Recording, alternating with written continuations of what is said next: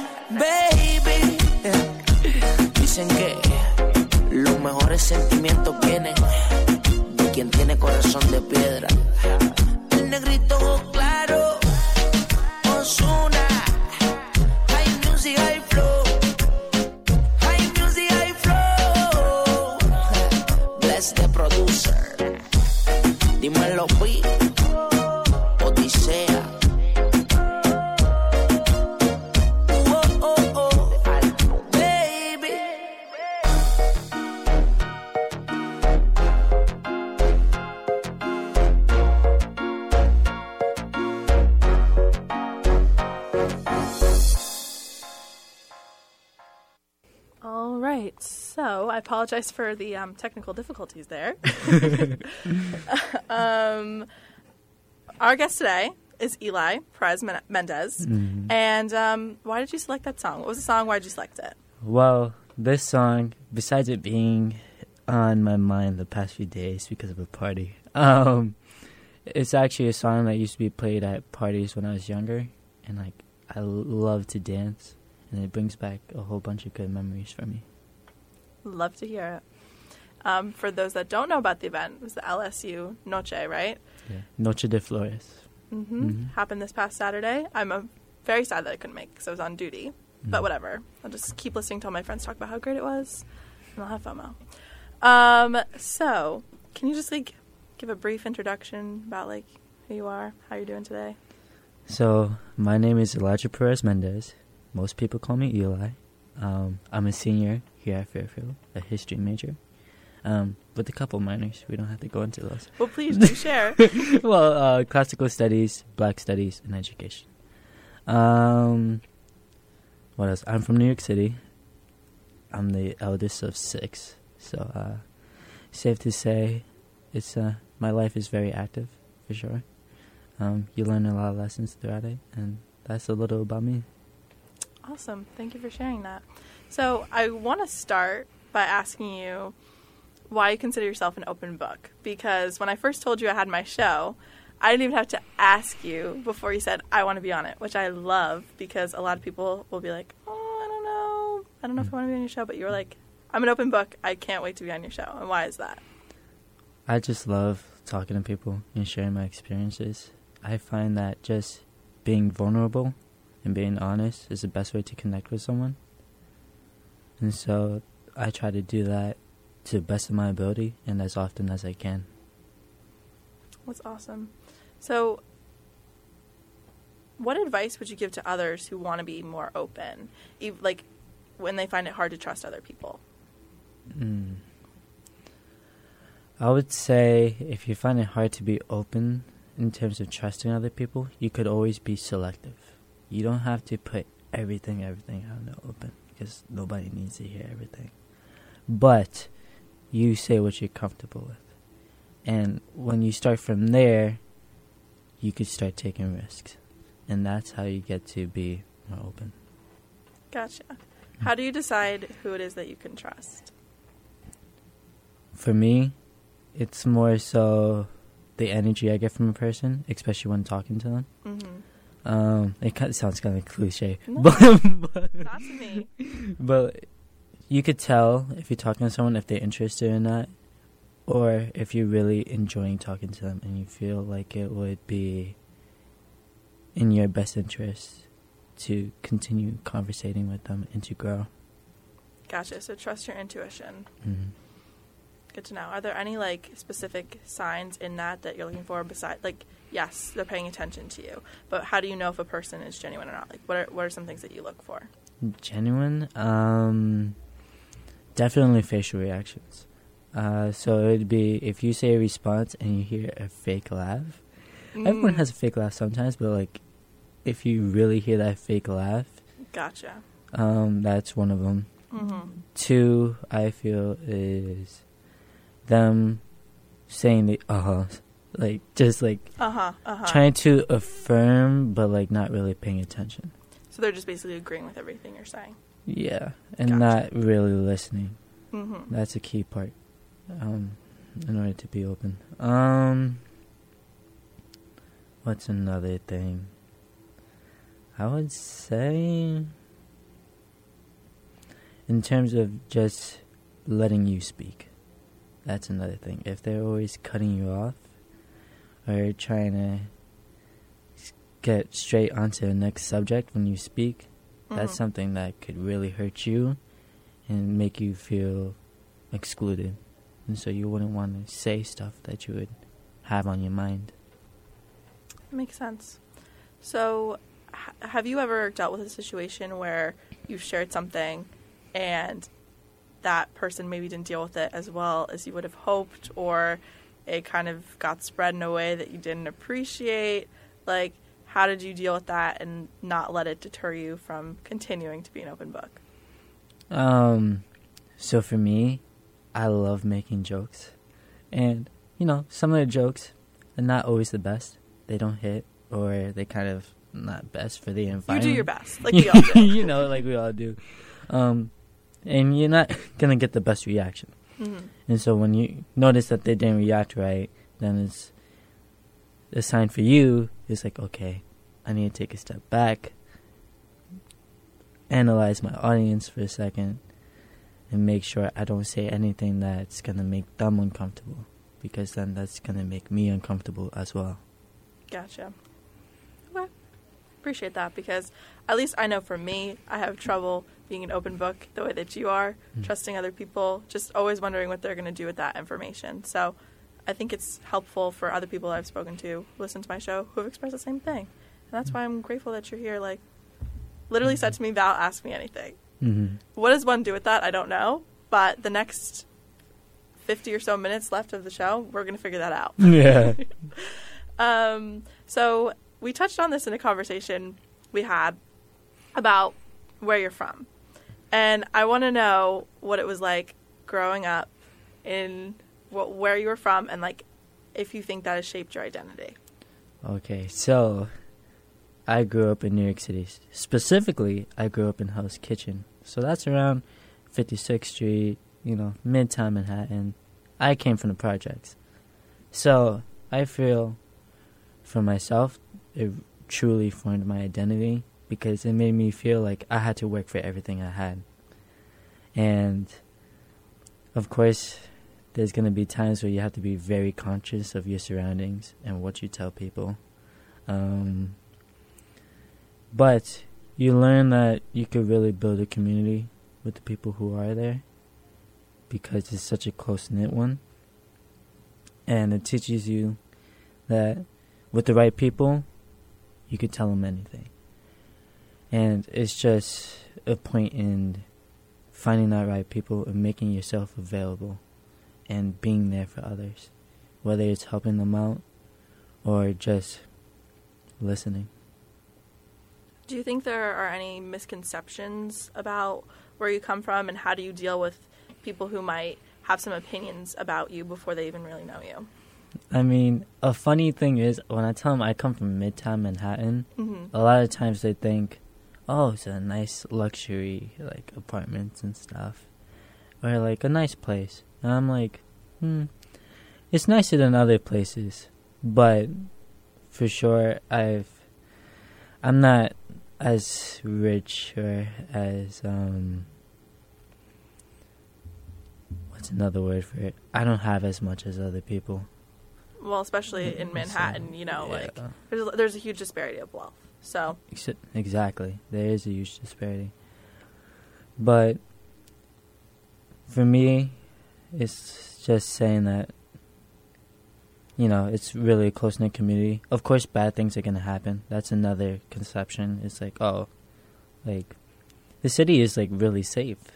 And, like, most part it is, but there's some parts where it's, like, bad things happen, but you keep it rolling.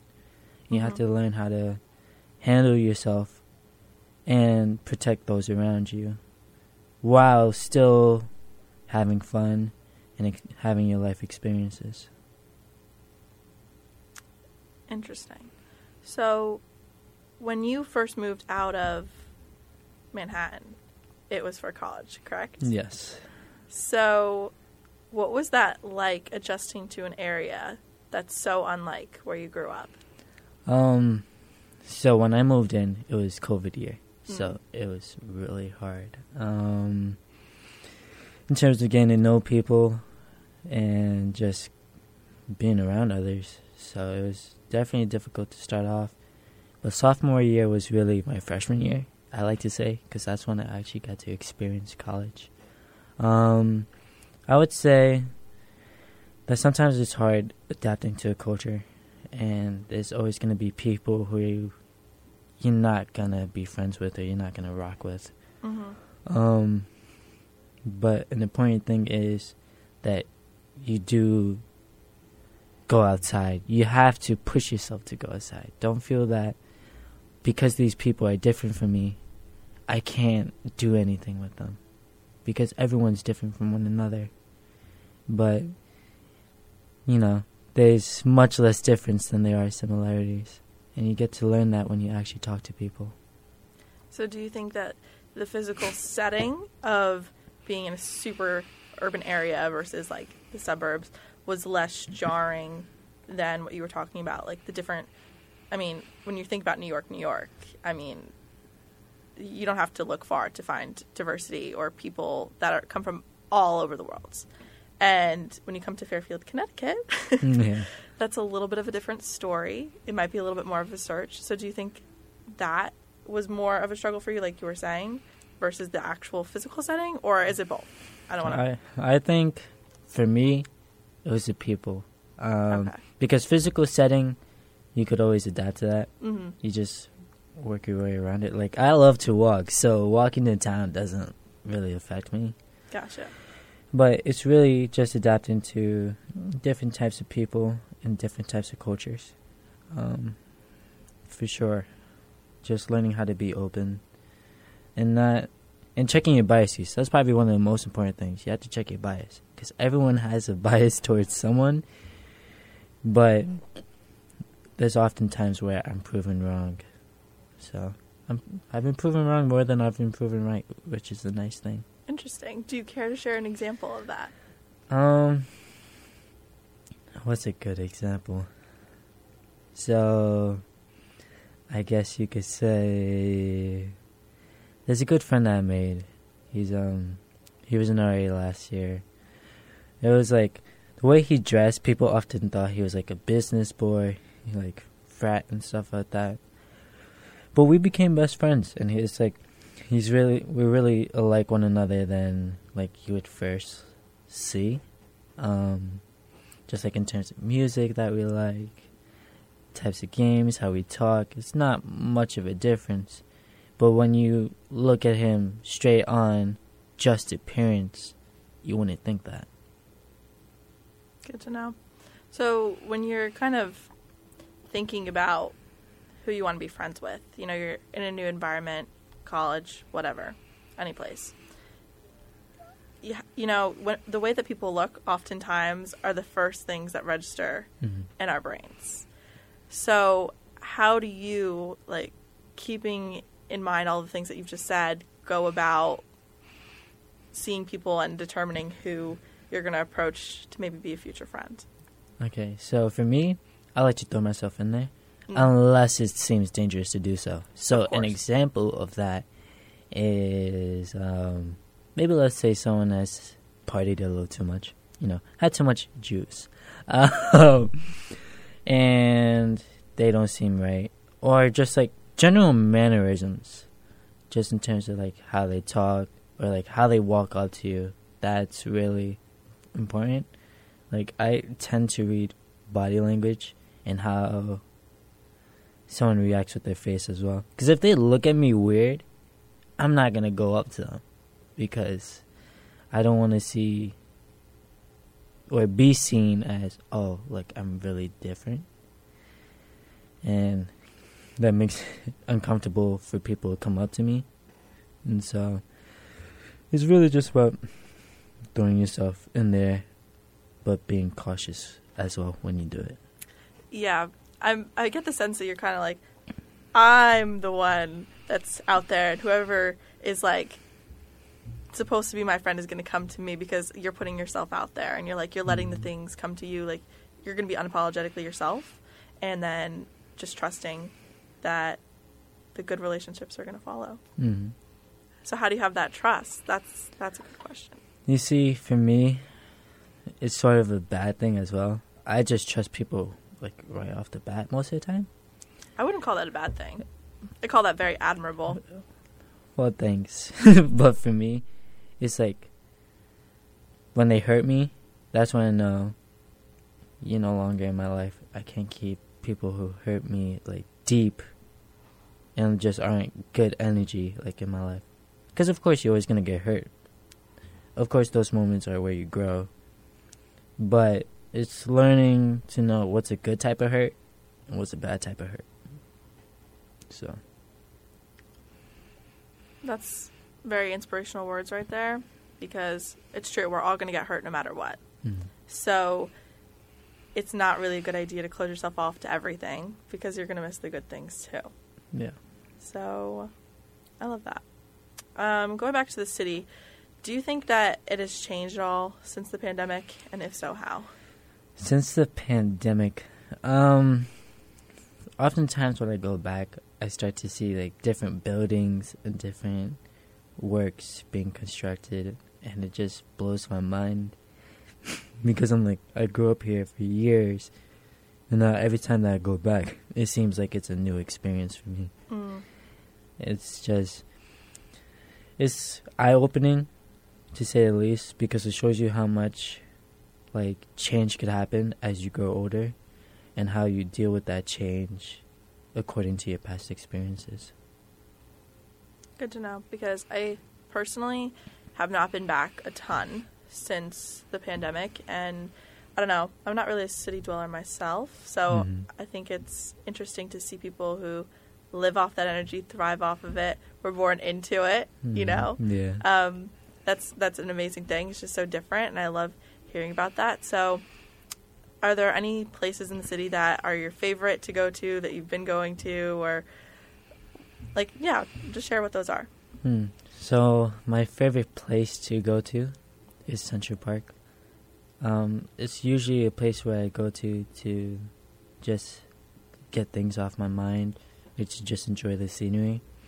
Just because you get you could kind of get away from the hustle and bustle of the city, city, Mhm. and just sit down on a bench, look at the trees. You can see a bird flying in the air. magical. Yeah, it's just it makes you appreciate life way more. Just noticing like here's nature and I could always go back to the busy part of my life as well. But sometimes I really just need to slow down and reflect. Well, that's making a lot of sense to me. Why the actual geographic, like location of Fairfield was not so jarring to you because I think Mm. it is very peaceful and serene. Like there's a lot of green and you know Mm. Seems like you could stay in touch with yourself there if that's the part of the city that you love. Mm. Very For cool. sure. Very cool. Um, so, when you go back and forth, do you feel like it is something that is a culture shock? Have you adjusted to it? What What is that experience like? So I would say the most jarring experience in terms of going back and forth is vacations. Mm. because especially with the long breaks like once you break the summer break you get so accustomed to one environment or the other that the other one just seems so strange like when you go back and it takes you a couple days to get used to it again um but i wouldn't say it's a bad thing it's definitely a good type of thing to experience and just to know that there's different sides So even though now you're a senior, you've done it a bunch of times. Mm. Does it still hit the same as it did, or are you expecting it to be now? You know it's gonna be culture shock. What is that like now versus how it was then? I feel like every time I go back and forth, it does end up being a culture shock to some degree, just because um, I'll spend so many weeks with my family or so many weeks at school that I forget that oh, this is how life is at the other place. Because this really is a drastic difference. It's so calm, chill. I could slow down here. When I get to the city, I rapidly pick up the pace, and it's it's good just to go back and forth because staying with one thing kind of gets boring, you know, after a while. So I like to switch it up. I completely agree. I can't stay in one place too long. I always need something a new experience. Otherwise, I'm like, I've already done this. Yeah. So, do you have a preference of um, the city versus here? Um, since I was born in a city, of course I'm gonna have a bias. Of uh, course. So uh, I'm always gonna pick the city hmm just because there's a lot more different. There's a lot more activities and people there. Just like you could go to any corner and go to a deli, or you could find an event or something that you would like, or you see like a pet shop and see like oh it's a cute puppy in the window. It's new experiences everywhere you go, and so I really enjoy the city, and there's still parts I haven't experienced yet. You know, just as a senior, like you, I'm just getting to this age where I could experience other stuff. So it's all still very new to me. Yeah, and I think it's one of those places that it's always going to be like that. You could live there your whole life, Mhm. and there's always going to be new experiences. Um, so, speaking of that, post graduation, where do you think that you will end up living, and how has it changed at all since like you came into Fairfield, or you're you still kind of at the same place? Um, so post graduation, post undergrad graduation, I'm Okay. trying to get my master's here for education, and so I'm gonna be here another year, which is a good thing. Um, I hope that I could come into contact with new people that just teach me new things. Um, you just teach me to be adaptive, to say the least, because you know graduate school it's not a joke. Um, and then I also do want to stay with Res Life, so if I do continue as in my graduate year in Res Life, it's still it's going to be a whole new role for me compared to the resident assistant job that I have now. Um, in terms of where I want to go, like after I'm done with school and all that, um, I do want to return to the city. You know, try to go back to my old high school, try to teach there, just bring back some of the memories, and it will be the first time for that high school to have like a student and an alumni who is like very high, like in that school, like teach there, and so it's like, I mean, high in terms of academics, just, in terms of, like to teach there and everything. So it'd be definitely a good experience. Um, but for me, I feel as if I just want to go with the flow, and I can't always say what's in the future. Nobody can. And so, like, depending on who I meet, what I do with my life, outside of my work, um, yeah, that would definitely set the tone for where I want to live. I'm glad that you're open to opportunities because I always like tell people in my own life, you know, don't close yourself off. I Mhm. know a lot of friends back home who are like, I need to be rich by the time I'm 30, and like, so then I can finally relax and do this and that. And I'm like, we're living life now. You know what I mean? And I Mhm. love how you're not closing yourself off to opportunities because who knows what could come your way, our Mm. way. Yeah, you could always earn money back. You can't always earn the time back. I love that. Highlight right there. Um, so you did talk about wanting to be a teacher and like your life plans and all of that. So I I want to know what made you decide that you want to be a teacher. Growing up, education has always been a focal point in my life. It's been my family has stressed academics coming from a, a Vietnamese background and Puerto Rican background, and it's third generation. So their main focus is we want you to get an education so you could have a better life, and you don't have to go through the same struggles as we did. And so for me, it was through my education that I've actually found a lot of other good experiences as well. Just to build friendships, to have fun, to actually socialize, and to grow as a person. And that's the key point of education. It's not always the curriculum, it's how you grow as an individual and how you build up these skills and learn what you love. So. So you could definitely teach that to your students, no matter what subject you teach. mhm. But is there? I mean, you said you're a history major. Is that what you want to teach, or is there a different subject? I do want to teach history because for me, it's always been the history teachers that are, that are the most down to earth. Um, I definitely want to implant life lessons into my curriculum lessons because there's a life lesson in every historical event. So it could be it could be really boring when you just talk about dates and facts, but you have to look past the dates and facts and look at the human side of it because that's actually what sparks most of these events. It's, it could be like this: this guy looked at me wrong, and I have that grudge against him and that people. So I want to do everything in my power to get back at those people, and so you start to learn stuff like that um, as you progress throughout the years, but history has always been one of my favorite subjects in terms of just being able to analyze the situation and build your argument. Of course, like building your argument. I don't like to argue. like as a person, I don't like to argue. But it's all about explaining your perspective and getting to know other people's perspectives. And that doesn't only just help out with a test or writing a paper.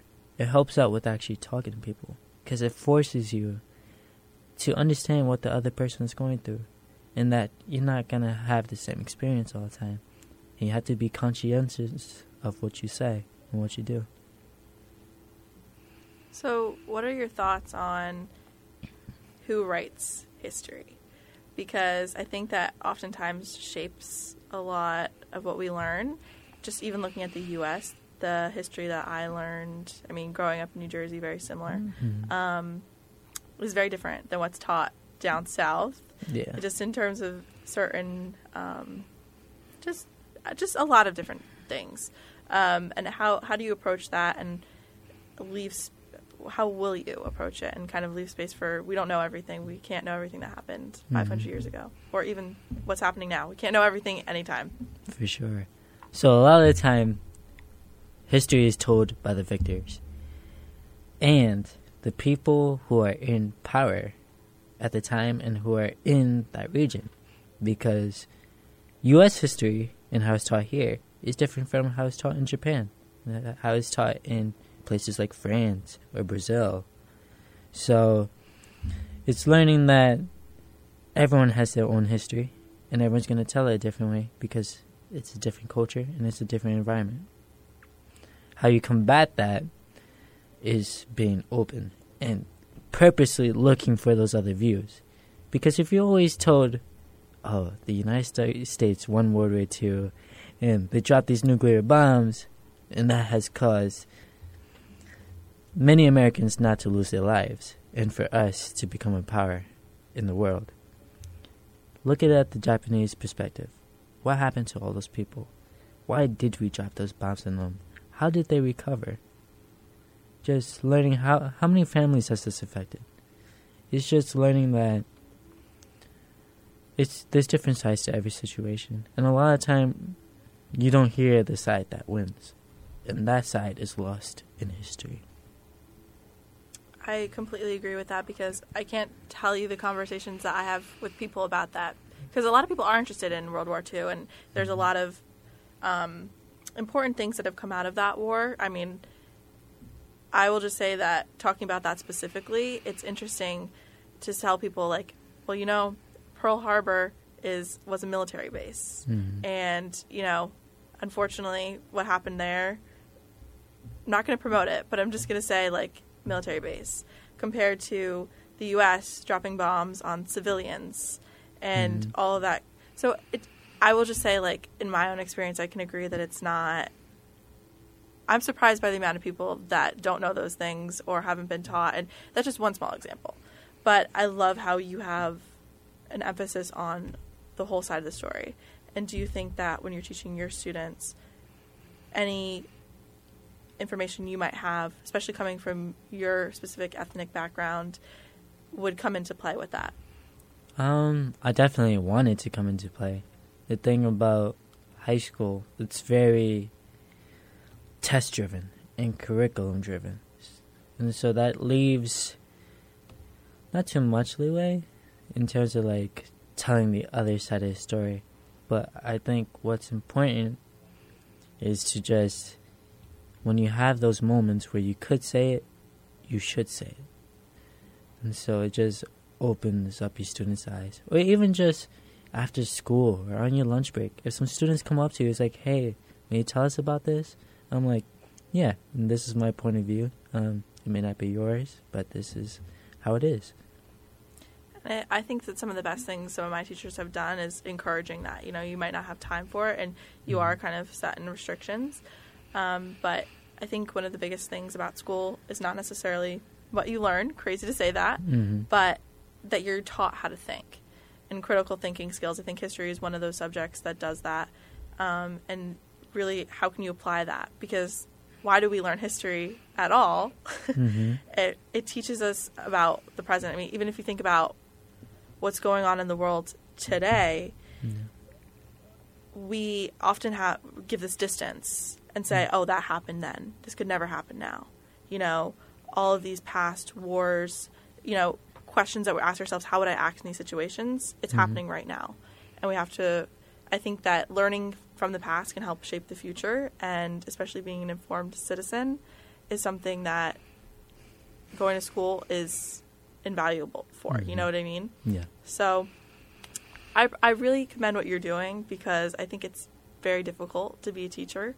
It's Mhm. not often valued in our society, and that's because of the way that it's constructed, you know. Mhm. Um, and, you know, we tend to put our money where our mouth is, and I think that teachers are not paid nearly enough. And I'm sorry, this is getting a little bit into my Val preachy moment here. But how have you look overlooked all of that and said, you know what, I know the world is not is not going to appreciate the way that I'm the, what I'm choosing to do as much as I know it's important. Mhm. How did you make that decision to say it doesn't matter what the world thinks, I'm going to be okay and I'm going to make a difference where I'm at? You see, the most important thing for me is how I impact other people's lives and how I could bring joy and progress into their life. And that's been the main, str- main motivator for me in everything that I do. Not only academics, but with friends as well. It's just, you have to appreciate the moments you have and know that you could really bring joy and a positive impact in ways that you'll never know, that you'll never understand. And it's just amazing, especially when people tell you the impact that you've had on them. I'm like, what? I just did this. Like, it wasn't that big. But they're like, no. In It reality, it was very big and very inspirational for them. Even though for you, it's just doing what you have to do. That's why I always say be yourself, authentically yourself, mm-hmm. because that gives other people the courage to do the same thing. Provides open space, free of judgment, you know? Just Hmm. be yourselves. Um, so, do you think that college has changed the way that you've thought previously? Like, coming in, you know, you had what you want to do. Has it enhanced it? Like, what has your college experience done for you? Okay, so I came in as a biology major on a pre-med track. so definitely a different different path. Mm-hmm. Um college has taught me that things aren't going to go as planned. Something that you may have thought you would have enjoyed or you thought would have been good because your family wants you to do it just wouldn't bring you happiness and you really have to chase what makes you happy. Whether that's academics, extracurriculars, even just hanging out with friends. You gotta chase what makes you happy. At the end of the day, it's your life to live. hmm and that's what I always say. Do what makes you happy. So, hundred percent. Um, has there been one lesson that has stuck out to you in your college experience? Hmm. One lesson. Mm, This is. There's so many lessons. I'm not gonna Okay. lie. choose one to share. but yeah, no, that's good. one lesson that I've learned is that you really have to put in the work, but also find time for yourself. And it's really hard to balance that, especially in this setting, because you could have a 10 page paper due in two weeks, and you're like, eh, I'll just wait till that Wednesday to do it. But the most important thing is learning that, oh, but I'm going to have so much stuff in between those two weeks. So I really should do it little by little so it doesn't stress me out. And so I could still have fun when I want to have fun and I'm not burnt out by the end of the semester. Perfect. Um, is this year being a senior any different than any previous years you've had? And if so, how? Hmm. I think it's just been more eye opening. Especially like thinking about, oh, I'm I'm almost out the door. It's crazy. And it's just realizing like you're the oldest person in most of the rooms now. And you have to be a role model or at least try to be a role model because you're not going to be a role model 100% of the time. But try your best. And you have to keep on doing you and finding ways to enjoy this last year. Because you're not gonna get college back. It's four years. Four years of life in the grand span of everything is very little. So, have your interactions with people shifted from, oh, you know, I'm a little freshy coming in, or sophomore, because sophomore year was your freshman year, um, to now it's like, ooh, I, I really got to be, like, how, how do you be a role model to other people? Is it that, oh, I have to be, you know, older, or how, how do you approach it? So for me, it's not always like I don't really think about like, oh, I have to be this certain way because that's just gonna restrict me. So for me this year, it's more so I want to have way more experiences. So I pushed myself compared to like freshman year, where I only stayed in my room, partially because of COVID, but also because of my personality. I have to get out there. I have to speak to people because if I don't, I'm just gonna be by myself, and there's not many growth moments when you're just alone and you're not speaking to people and gaining that experience. So it's really all about pushing yourself and trying to be open as best you could. Um, because there's definitely some moments where I'm like, oh, I'm really nervous to do this, but it should be fun. Once you had that courage to kind of open yourself up, did did it come easy for you finding people that you connected with, or did that take time? You see, I've connected way more with people because of the resident assistant job. Um, just going through training, it puts me in a place where there's 90 other people in the room with me. And I can't just sit there and stay quiet. like, I'm forced to talk to people. I can't be just in one corner. Um, and so that's really opened my eyes in terms of the different types of people I could meet and the different types of personalities, really. That's the most important part. Um, and just learning that, you know, there's a bright side to every person, there's a not so bright side to every person. But you gotta appreciate them for who they are. So, do you think it was like that specific environment that helped you make a lot of your friends? Because you were talking about your best friend was an RA, right? hmm And um, I met her beforehand, but yeah, for sure. wait, but you were saying, oh wait, was your never mind your friend who was um the frat boy was not an RA? Yeah, he was an RA last year, Okay, and so we met through that. But he's not your best friend. Your best friend, shout out Anna, or no? I, have a lot of besties. You have so many best friends. I'm sorry. In my brain, I'm like best friend. Yeah, no, I'm kidding. I call a bunch of people my besties. um, but your best friends on campus Yeah. are those primarily RAs or? My best friends on campus, they're RAs now in this moment. Oh, okay. or it used to be RAs. gotcha. But um I would say a lot of them are RAs just because I learned that they are also trying to grow themselves and really trying to be open. Because walking up to a door when there's 40 something people in the room is no joke. It's Or no a joke. townhouse like what For you a do. townhouse. Yeah. It's frightening and it makes you nervous, but knowing that there's gonna be somewhere there, someone there with you, is always, always a stress reliever, and it forces you to, hey, I'm gonna do what's best for the both of us because I have another person to, to look out for, just as I have to look out for myself. definitely a bonding experience. Um, so, in those specific instances, though they might not be RAs now, or maybe they weren't before, did the job bring you together, or are you just saying that like the job brings about a certain type of person? Hmm. So I would say the job forces you to come into contact with people. Okay. And so for me, it forced me to come into contact with people. And by being myself and being really open, other people enjoyed that. And other people wanted to be my friend. And that's how we grew close. By sharing, I guess you could say deepest, darkest secrets, but like not that deep.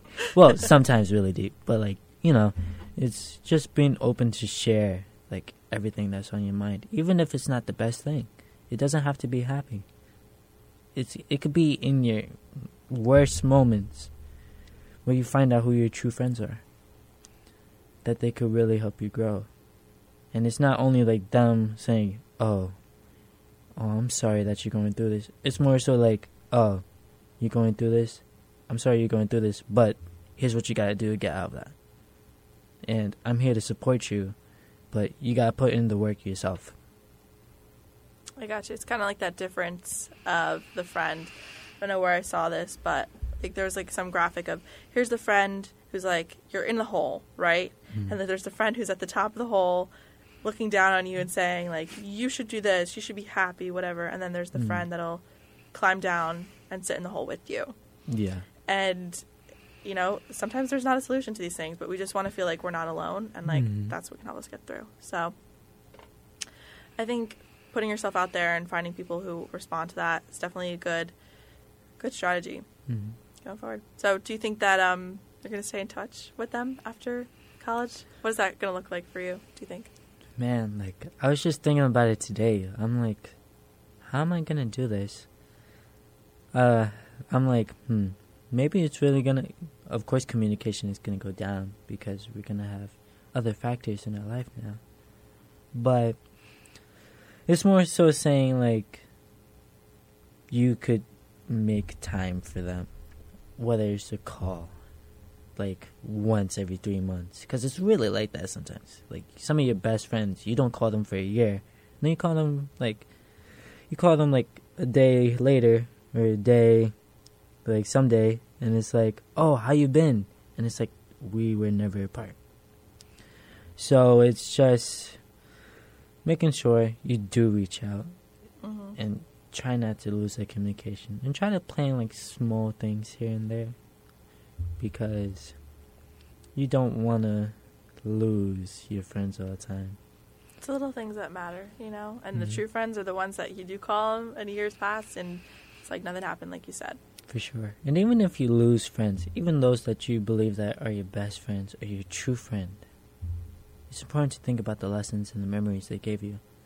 And it's sometimes it's not about holding on to people. It's about holding on to what they've taught you and how they made you feel. And that's how you really continue to go on and blossom in your other relationships. Just going to give space for that because that was incredible. That was something really important because oftentimes we talk about how our friends can come and go, and that's not a bad thing. I think it's just Mhm. accepting that that's how life is, and that's totally normal. As long as, like you said, we take out of it what that experience had to give us. That's awesome. Um, so let's see what else I want to ask you, Eli. So much, so much that you're open to. So I don't often get this. Um, what are some challenges that you've faced in life, and how specifically have you worked to overcome them? Hmm. Challenges that I faced in life is putting myself too much out there. It's like I do love putting myself out there because like I can meet so many people through it, but it's learning that not everyone's gonna be your friend. As much as you want to think that, or you really want that to be reality and you work towards that, it's just not possible because it's hard maintaining relationships with people. It really is. And it's hard to keep track of them. So the important thing is learning how to separate oh, you're an acquaintance, you're a friend, you're a good friend, you're my best friend. And it's just learning that I could talk to this person about everything. I could talk to this person about like some things because they won't be able to keep all of it in their mind or be as responsive to it. So how do you suss out like who your best friends are versus those people that you have, you know, limited friendships with? So, how I source those out is by just saying stuff and saying jokes and saying what's on my mind. And if they don't respond, like in a positive way or in a way that helps me grow, you start to realize, oh, it's probably the best for both of us just to do our own thing. Or if it was going well at first and then it started to fizzle out, it's important to remember, oh, I was a good force in this person's life, but it's time for them to experience new things, just as it is time for me to experience new new things. And I got to take those lessons with me and learn how I could be with other people, even if it's a different personality. So when somebody comes to you with something, and maybe it is a little bit deeper, do you are you cognizant of that? And like, do you say, well, maybe this isn't a person that I should get to this level with, so then I'm to kind of give a response that's like, eh, you know, okay, or are, are you a person that always? I'm not saying this is a good thing, Mm. or always responds to that. Like, how do you approach that in your own relationships when somebody comes to you with something? I always try to respond because I know how it feels to be excluded and left out. it really hurts, and I think just being open to like what other people have to say and to actually listen is a positive force like in their life because you don't even have to say anything back. You could just sit there for an hour of them just talking, talking. You may not even remember it because most of the time, two weeks after a conversation is had, you don't remember the thing, but you remember how it made you feel. And by listening, you're making them feel right. So, do you think that, like, what are some strategies for active listening? If somebody wants to become a better listener, how can they? Because, you know, I'm a talker. You know, I'll just, I'll, I'll throw myself into the ring. You know what I mean? I like to talk. How, if somebody like me, how would you encourage them to be a more active listener? More active listener. So, for me, sometimes I have a problem with jumping in, um, especially if I get like too excited, like talking to that person, because I could get very happy when talking to people. Relatable. Yeah. so it's like just saying they're not done talking yet. I'm gonna let them finish their thought, and then I could either bounce off their thought, or if they completely finish and don't want to discuss it further, I'll jump to another one. Reading out the situation. Yeah, it's a lot of reading and just analyzing their tone and the language they present with their face and their body. So how do you how do you do that? Because I think that's a skill that you have to like develop. How do you get the vibe of somebody? How do you trust your own intuition? hmm For me, I'm very attentive to small details. So if I notice you like, like looking away like for split seconds, like multiple times when we're talking, it's kind of like I don't think you're interested. Or if you're holding eye contact for too long and just saying mm-hmm, mm-hmm, yes, Like the eyes are glazing over. yeah, you could tell when someone's eyes are glazing over and that the information you're saying is going from one ear and not the other. It happens to me too. It happens to the best of us. But it's just learning that, you know, there's going to be moments where you don't hear it and you got to respond positively. Or you could ask them, hey, may repeat what you said. Like, don't be afraid to ask them to repeat what you said because there's to be some moments in time where you've had a hard day, they've had a hard day, and you're not to be 100% there. But you got to put yourself there as best you could. That's definitely some good things to think about, and definitely bringing in like that conscious aspect of it too. Because sometimes we have to read vibes just like based off of feeling. Like Mhm. intuition can be important, but I think like picking up on those small things is a good way to start building it. Especially like maybe you've been in situations where you thought something was a certain way and it turned out to be another way. Yeah. You know, manipulation's a real thing. I'm just gonna throw that out there. Yeah, yeah, it definitely is.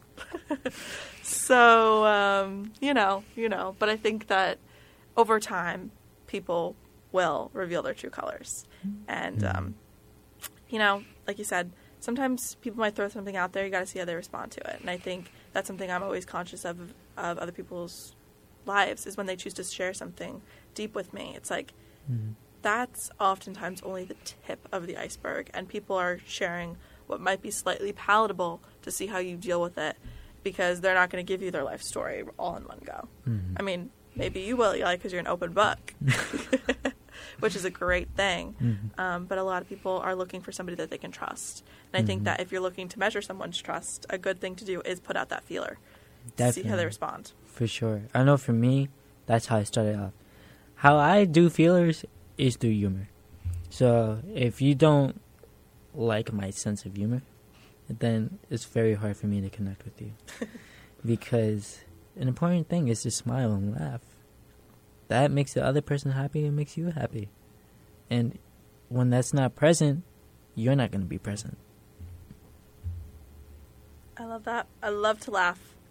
Um, definitely a good way to kind of break up some of the seriousness at, t- at times. Like, Mhm.